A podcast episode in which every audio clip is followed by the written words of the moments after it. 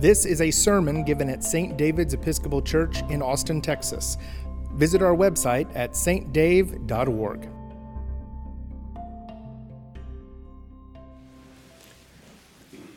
A decade or so ago, when I decided for the 43rd or 45th time to try to take a little more responsibility for my aging body, I found this website called Eat This, Not That. Y'all remember, did anybody see that? Eat this, not that. It was a, it was a pithy little website, and they, they found all the sort of main restaurants in America, and they went through their menu, and they would tell you if you're at this restaurant, you order this, this is healthy. Don't order this, this is not. Or order this and ask them to leave off this and leave off basically anything that tastes good. You know, that was, that was how it went. But it was actually kind of healthy, uh, helpful. I mean, it was, it was this very concrete thing eat this, not that. They even had fast food restaurants. They even had McDonald's, which I thought was just funny that you could actually think you're going to eat healthy. Because there was a comedian about the same time who had said, if you're taking most of your meals through the window of your car, you have decided that living to 90 is overrated. so, but there it was. They were doing their best to help you, and it was a bossy website. It was very bossy. It said, do this, not that. Do this, not that, over and over and over. I think of that today because that's how I feel actually about the lessons that we heard today. With both Ephesians and the gospel, as well as the baptismal covenant that we're getting ready to review together as we baptize our new friends here, they are bossy things. These are rule based, do this, not that. So let's start with the gospel lesson and see what's happening. Jesus is preaching his Sermon on the Mount. This is the Beatitudes. All the synoptic gospels share this in common, except they use them differently and they say different things about them. So in Luke in particular, the other ones make it sound like sort of try this and things will be better. In Luke, it's not that at all. In Luke, it's not even an invitation to behave a certain way. He just, Jesus declares as fact that you are blessed if you're poor, if you are sick, if you are in woe, if you are grieving, and if you are persecuted. That makes you pay attention. These are sort of the opposite of what we think about in the world as the definition of blessed.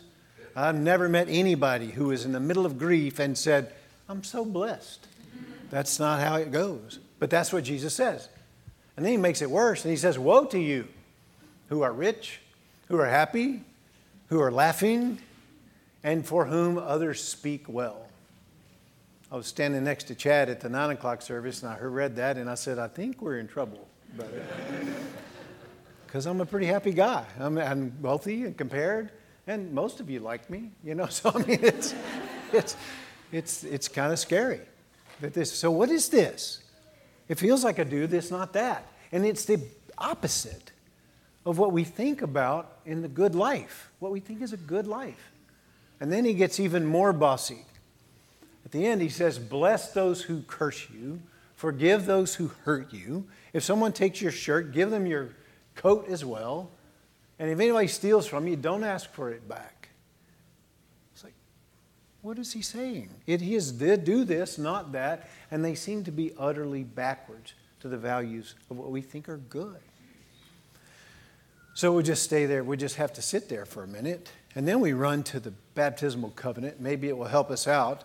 So I invite you to look at this. It's in your, I don't think it's in your bulletin actually. I think it is, yes, it is. It's in your bulletin or it's in the prayer book, right? So look at that. So in this covenant, we walk through this bossy thing.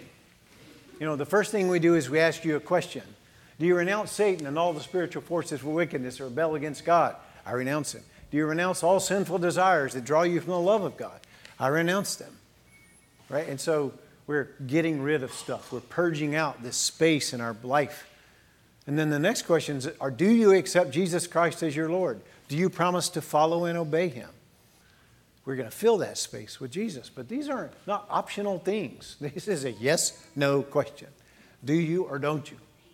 And then we say, okay, we made room. We've got space for Jesus in our life. I want to follow this guy. Even after you heard that gospel lesson, you really want to follow this guy? That makes you a little crazy, just saying. This is, this is weird stuff we're doing. Then we're going to ask, then we're going to ask you, what do you believe? And we hit the tenets of the creed. Do you believe in God the Father? Do you believe in God the Son? Do you believe in God the Holy Spirit? And then we hit these five questions. So, if you've made room for Jesus, and if you believe this is what the kingdom of God looks like, then this is how this should look in your life. See how bossy this is? It is, will you continue? Can I borrow yours? I'm going to get the words wrong. Thanks. I'm going to get the words wrong. All right. Will you continue in the apostles' teaching and fellowship and the breaking of bread and the prayer? Will you persevere in resisting evil? And whenever you fall into sin, repent and return to the Lord. Will you proclaim by word and example the good news of God in Christ? So you're saying you're going to do all that, you're going to keep coming to church, you're going to be part of the fellowship, you're going to resist evil and repent of sin, you're going to be an evangelist for this good news, this upside down good news of Jesus. And then the really hard part will you seek and serve Christ in all persons, loving your neighbor as yourself? Will you strive for justice and peace among all people and respect the dignity of every human being? These are very bossy things. Why would you do this? Why would you do this if the reward might be woe and poverty and sickness and sadness? Why would that why would you choose this? So now I think we have to go to Paul to see if we can't get some response to this. We go to Paul's letter to the Ephesians, and he starts, he starts talking about the nature of God. He starts talking about God's glory.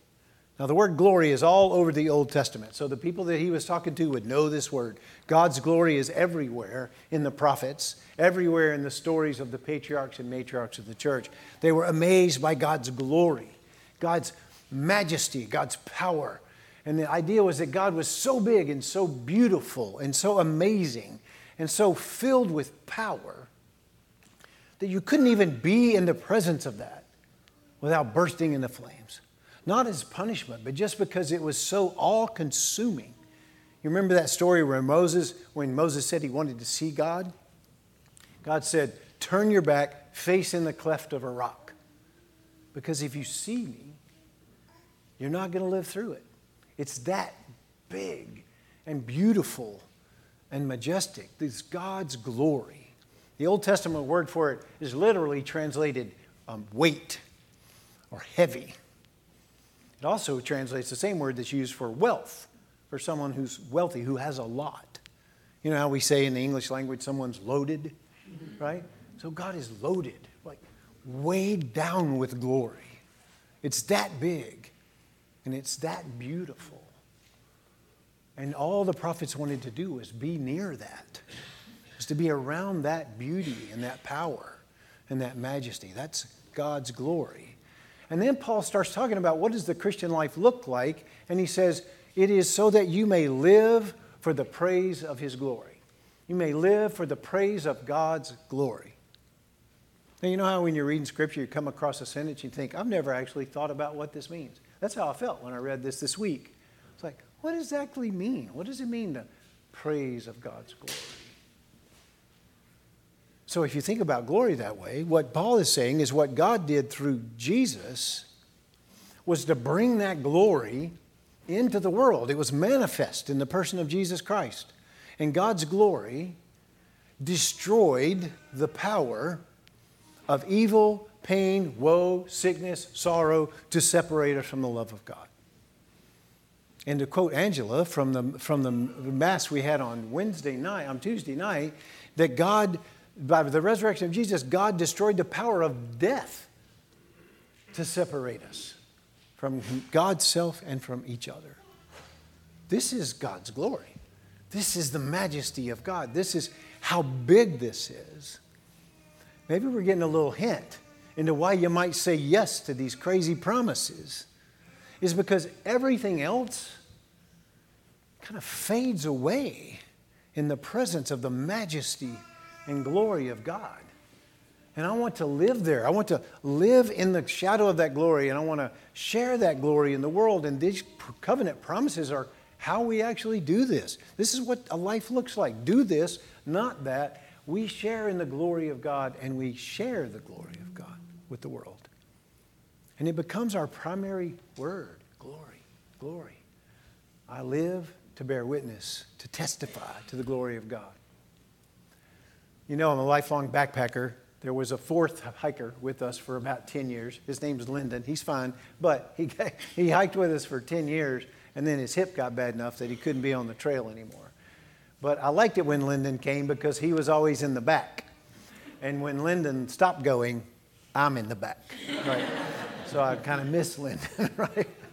But Lyndon was great fun. He was a musician. He was very playful. He was always making jokes, and he was particularly bawdy for an ordained person, you know, and that just made him fun to hang around. And but he was always in the back, so he's kind of dragging along behind, and he had you could hear him back there. You could hear him just walking along, talking to himself. He'd sing songs and doing all the things, and every once in a while, hope this doesn't scare the baby. Every once in a while, he would stop and just shout, "Glory!" And we would say, Something good happened. I don't know what it was. So we'd wait for him to catch up, say, Glory, glory. He'd shout it again, Glory. We're like, All right, tell us what it was. It was some epic view that he saw, some beautiful flower, some snake or some creature that he thought was just amazing, or if he saw a particularly attractive version of the human race walk by, right? you know, glory. And I, yes, glory. Come on, see? It makes you want to do that, doesn't it, Jack? It makes you want to shout it too. So even though when he was struggling, when his hip was really bothering him, and we were going up a steep hill and rocks were falling around, and he's just really having a hard time, you could hear him back there huffing and breathing. You could hear his poles clicking on the rocks, and he would still try to sing. He would get some cadence. He's working it out. Even in the midst of real pain in his body, he's working that cadence. And then he would just go through gritted teeth glory, glory, glory.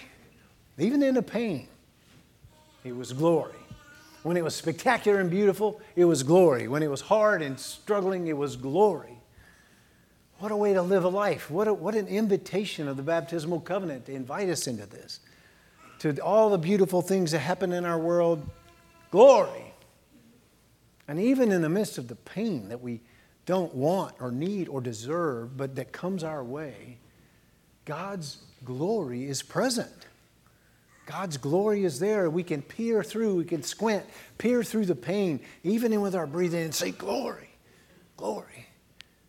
That's why, maybe that's why, somebody would accept this invitation to accept Jesus Christ as Lord, to see glory, to see glory, to see glory. Jack, help me. Glory. Yes, thank you. In the name of God, Father, Son, and Holy Spirit. Amen. You can find more lectures and sermons on iTunes by searching for St. David's Episcopal Church in Austin, Texas, or visit our website at stdave.org and click on the podcast button.